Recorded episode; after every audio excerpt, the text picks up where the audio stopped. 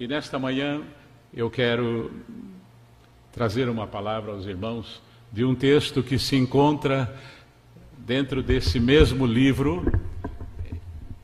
Obrigado, irmão. Desse mesmo livro e que está no seu no dia 11 de janeiro. Eu quero falar aos irmãos acerca do tema avivamento. E o texto escrito no livro que eu vou ler agora traz o seguinte: Avivamento. Precisamos recomeçar a cantar as conhecidas melodias. Lá do alto céu o avivamento vem, a começar em mim e indo além. Precisamos voltar a entoar: Sonda-me, ó Deus, pois vês meu coração. Prova-me, ó Pai, te peço em oração. De todo mal liberta-me, Senhor, também da transgressão que oculta for. Precisamos cantar mais seguidamente. Renova-me, Senhor Jesus. Já não quero ser igual Renova-me, Senhor Jesus. Põe em mim teu coração, porque tudo que há dentro de mim necessita ser mudado, Senhor. Porque tudo o que há dentro do meu coração necessita mais de ti. Que haja clamor por novos dias, pois o mundo está distante do Criador, do Deus Senhor deste universo fraco e vulnerável. Mundo longe de Jesus, que somente tem sido lembrado no Natal, como uma festa mais folclórica do que um tempo de grata memória pelo Salvador que se deu. Avivar é dar vida ao que está morto, voltar aos tempos de refrigério com o Senhor consertar os caminhos com Deus, através de Jesus, em verdadeiro e profundo arrependimento. E o texto que escolhemos, escrito a Timóteo, na sua segunda carta pelo apóstolo Paulo, diz: Por essa razão torno a lembrar-lhe que mantenha viva a chama do dom de Deus que está em você. Senhor, reaviva a tua obra, é a minha oração. O Senhor nos convoca a compartilharmos aquilo que um dia atingiu os nossos corações e nos transformou, e nos deu uma nova visão, e nos deu uma nova vida.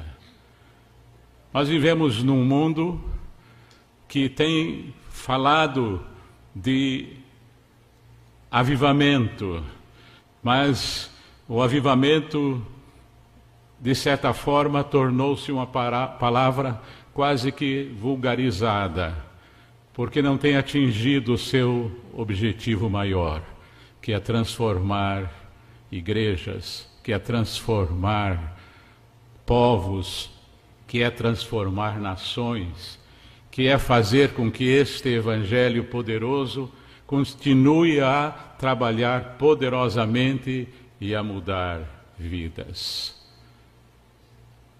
Avivamento é alguma coisa necessária nos dias de hoje. Nós vivemos num mundo distante de Deus, num mundo distante das maiores necessidades da alma que é o Senhor deste universo. E este mundo está carente, necessitado do Senhor do universo. Quem poderia levar a este mundo carente a mensagem maior, senão aqueles que um dia já receberam esta mensagem em seus corações e transformados têm, pelo poder do Espírito do Senhor, condições de levar a mensagem a tantos quantos estejam sedentos. Eu quero ler um texto da palavra de Deus no Evangelho de Mateus, texto bem conhecido, que traz uma mensagem desafiante, uma mensagem dura, mas uma mensagem que todos precisamos.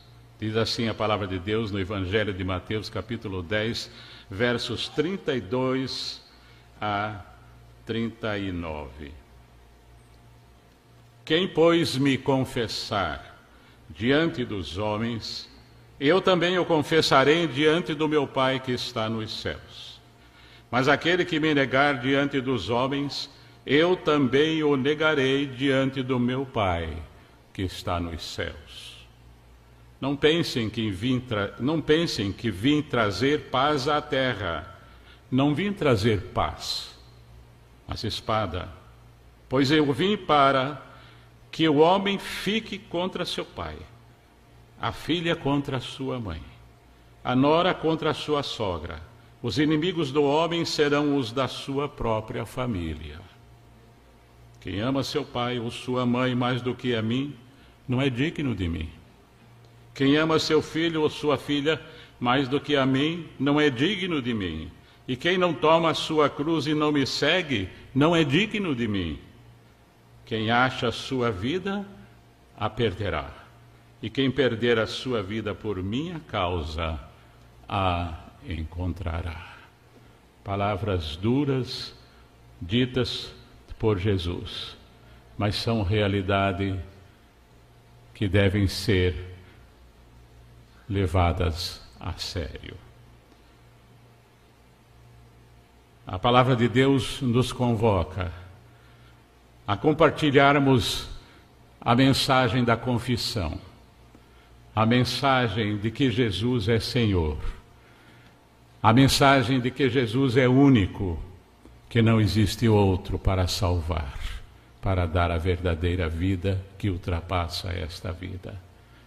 Nós vivemos neste mundo como pessoas agarradas, grudadas, apegadas aos bens materiais. Os bens materiais têm tomado conta do mundo de uma maneira direta indireta, através de todos os tipos de utensílios que existem à disposição, sejam eletrônicos ou não. E o homem tem se deixado levar pelas coisas materiais. E a grande prova de que as coisas materiais não conduzem a nada foi quando essa pandemia tomou conta do mundo. As pessoas ficaram perdidas, sem saber o que fazer, mesmo possuindo, mesmo tendo, mesmo tendo condições as melhores, materialmente falando, não, consegui, não conseguiam, viram que não conseguiam vencer essa pandemia. E o homem começou a buscar Deus. Muitas pessoas voltaram-se para Deus e começaram a pensar seriamente: nossa, estamos diante de uma situação que nada do que eu tenho vai resolver. Eu vou buscar Deus, porque se eu for, pelo menos eu quero estar com Ele. Essa foi a busca que tomou conta do mundo inteiro não foi somente do Brasil, da outra América, das Américas, da Europa, mas o mundo inteiro foi tomado por uma crise, por um desespero de falta de direção. Para onde eu vou em meio a essa crise? Só existe uma condição que o homem possa e deva ter, que é de ter o Senhor Jesus em seu coração, não somente para os momentos das crises, mas para os momentos alegres, felizes, de qualquer tipo de eventualidade. Em Jesus, crise não existe. Em Jesus, crise já era. Porque no momento que ela bater a sua porta, você apresenta Jesus. Jesus está à minha frente nesse momento da luta, da dificuldade, da falta de condições. Por quê? Porque somente Ele pode fazê-lo. E a palavra de Deus nos diz ali no Evangelho de Mateus como é importante estarmos ligados a Jesus, sejam quais forem as condições, a fim de que seja, sejamos vencedores em meio tantas dificuldades. No dia 31 de outubro de 1904, Deus convocou um homem de 26 anos de idade, chamado Evan Roberts, para pregar acerca de Jesus no seu país. Esse homem era desconhecido, um jovem, e ele saiu a propagar a mensagem de que Jesus é o único Senhor. A sua mensagem era somente isso: somente Jesus é Senhor. E nós precisamos confessá-lo como Senhor.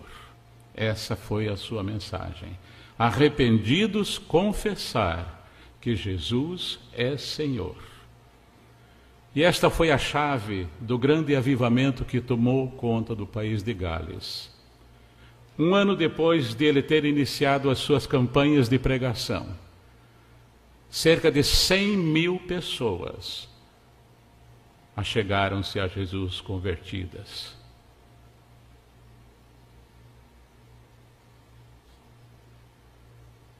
A igreja nos tempos atuais tem perdido o grande enfoque de um avivamento. E muitos acham que avivamento é alguma coisa estupenda, inesperada que vai acontecer e que vai começar a balançar tudo. E vai começar a mexer com corações de uma maneira toda diferente. E esperamos que e esperamos aguardando que o avivamento venha através simplesmente de jornadas de oração, quando muitas vezes não passam de reuniões de repetição, de repetição. A palavra de Deus nos convoca à confissão. Nós temos em nossas mãos o instrumento mais simples para a salvação de almas que é a confissão. Se você, como salvo em Jesus Cristo, confessar a Jesus, começar a confessar a Jesus, no lugar onde você está, na sua escola, no seu trabalho, na sua casa, onde quer que esteja, confesse que você ama Jesus, que Jesus é o seu Senhor. Comece a confessar o que você é e espere os resultados. As pessoas que ouvirem a sua confissão, a sua manifestação de uma fé autêntica, serão balançadas. Evan Roberts, quando começou a pregar ali no país de Gales, ele começou pela sua casa. Ele tinha vários irmãos, então ele foi a seus irmãos e e começou a levá-los à confissão. E disse: confessem, confessem a Jesus, onde vocês estiverem. E a sua casa foi transformada. E de dentro da sua casa saíram pessoas pregando o Evangelho dentro do seu próprio lar. Ele era solteiro nessa ocasião, mas ele não deixou de pregar. E a mensagem da confissão de Jesus começou a se espalhar por toda, todo o país de Gales. Igrejas como presbiteriana, congregacional, batista e outras começaram a aderir. E, e por causa da confissão, houve aquela imensa transformação.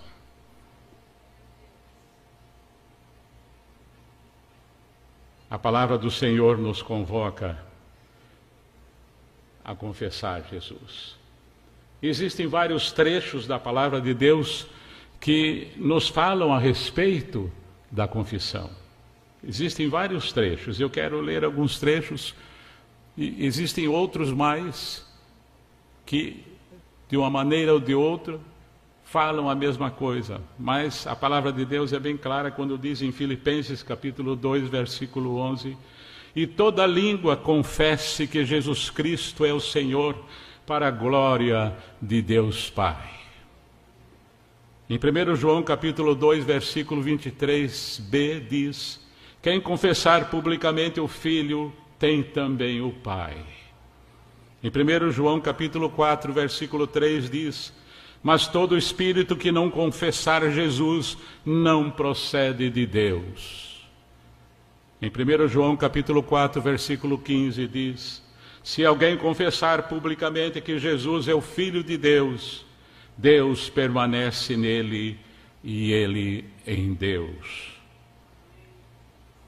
E ainda em Hebreus capítulo 4, versículo 14 diz: Portanto, visto que temos um grande sumo sacerdote que subiu aos céus, o Filho de Deus, apeguemo-nos com toda a firmeza e fé, a fé que professamos.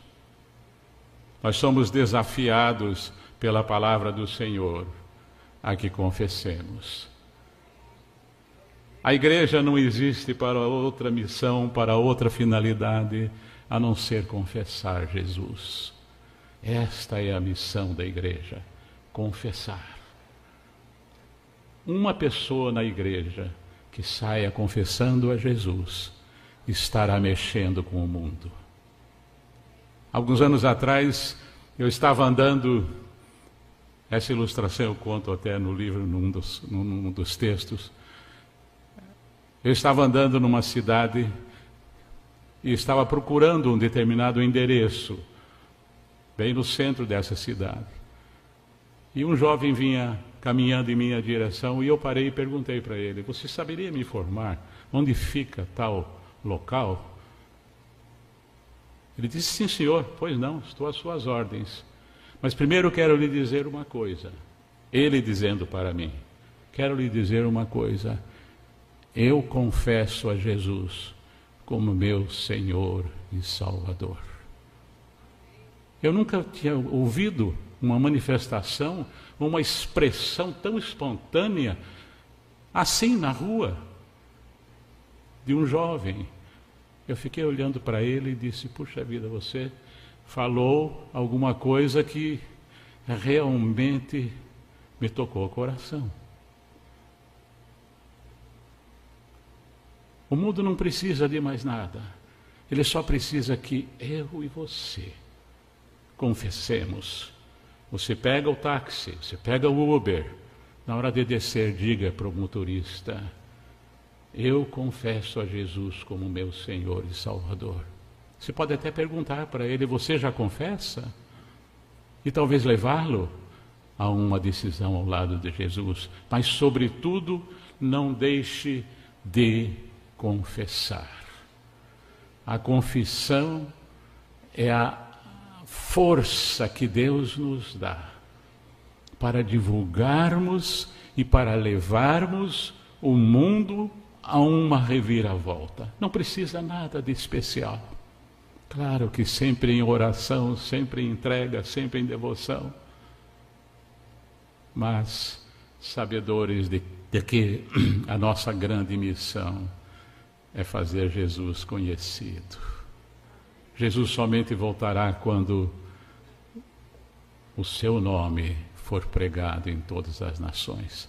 Talvez por causa de uma pessoa eu estou impedindo de Jesus voltar. Por causa de uma pessoa, talvez Jesus esteja demorando a voltar, porque faltou confissão.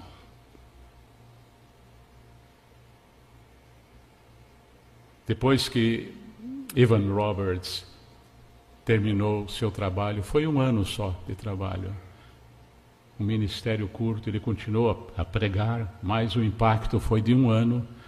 A sua palavra, a sua mensagem espalhou-se pelo mundo. E naquele ano o mundo inteiro foi impactado por um avivamento. A mensagem de salvação começou a tocar corações.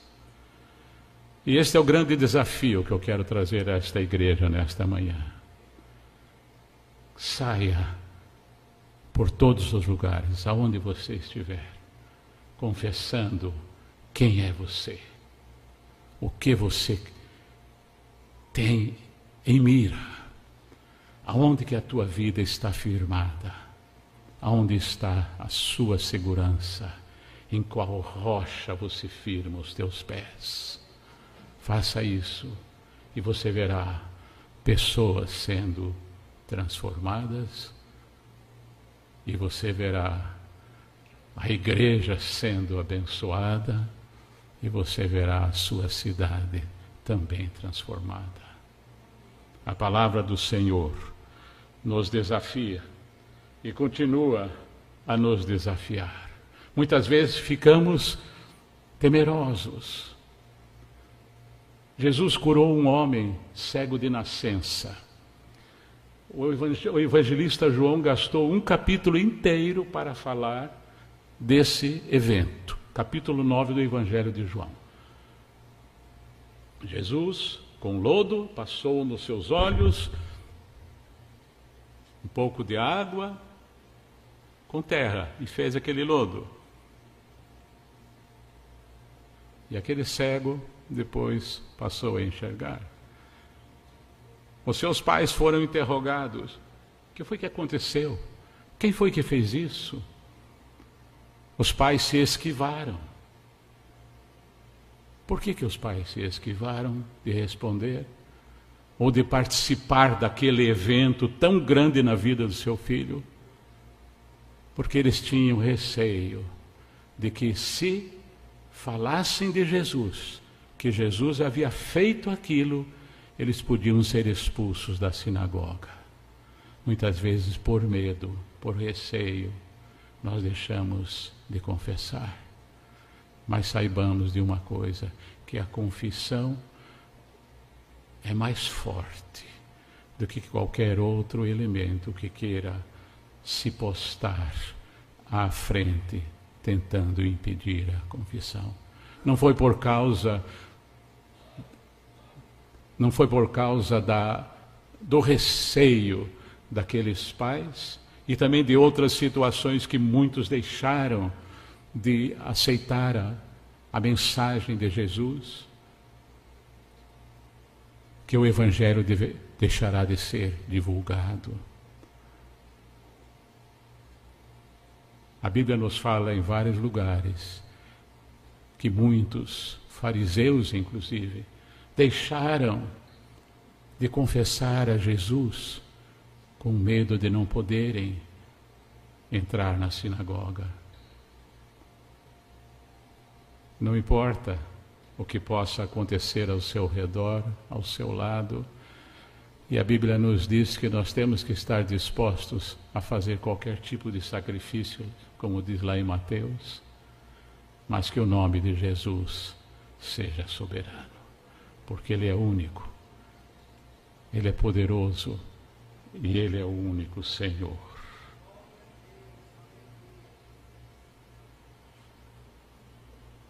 É importante que deixemos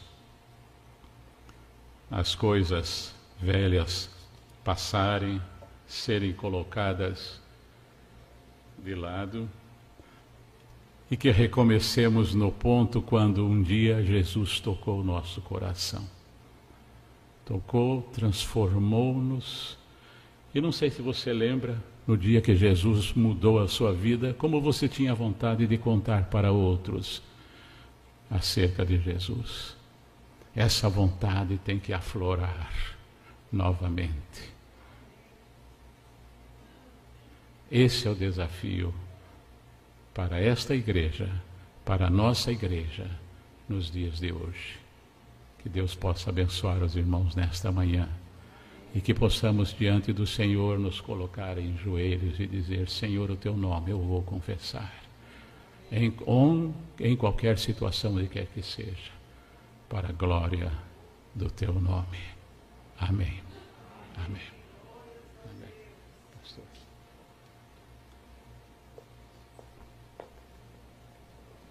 Vamos orar, irmãos. Vamos. Bom, uma palavra de oração. Senhor nosso Deus, nosso Pai, bendito, Senhor da igreja, nós, ó Deus, mediante a explanação da tua palavra nessa manhã, nós, ó Deus, aqui queremos reiterar o nosso compromisso de podermos confessar Jesus Cristo com a nossa vida, com o nosso falar, com o nosso viver, com nossa, a nossa conduta, com os nossos procedimentos. Quem sabe, Senhor, tem gente aqui que não tem feito isso. Ao contrário, tem sido motivo de escândalo para vizinhos, para colegas de trabalho, para familiares, porque às vezes em nossa vida, diante da, dos embates, das lutas, das pressões, do estresse, nós não nos atentamos de que nós temos um testemunho a propagar, nós temos uma vida que as pessoas precisam ler, Jesus é nós. Dá-nos a graça, Senhor, de que nessa manhã nós possamos plenamente sermos revestidos da, do Teu poder da tua misericórdia e que possamos, ó Deus, em alto e bom som, propagar que Jesus é o nosso Deus, é o nosso Senhor, é o Salvador. Obrigado, Senhor, pela palavra proferida nesse dia. Toma a tua igreja em tuas mãos. Dá-nos, ó Deus, a graça de vivenciarmos um grande e poderoso avivamento, começando em nós, começando como foi falado aqui, em nossa família, começando aqui em nossa igreja, Senhor. E que isso possa ser de tal forma que a confissão brote, que pecados sejam confessados e de que salvação ocorra de forma plena e poderosa, segundo a tua graça. Nós oramos e agradecemos, ó Deus, em o nome de Jesus Cristo. Amém.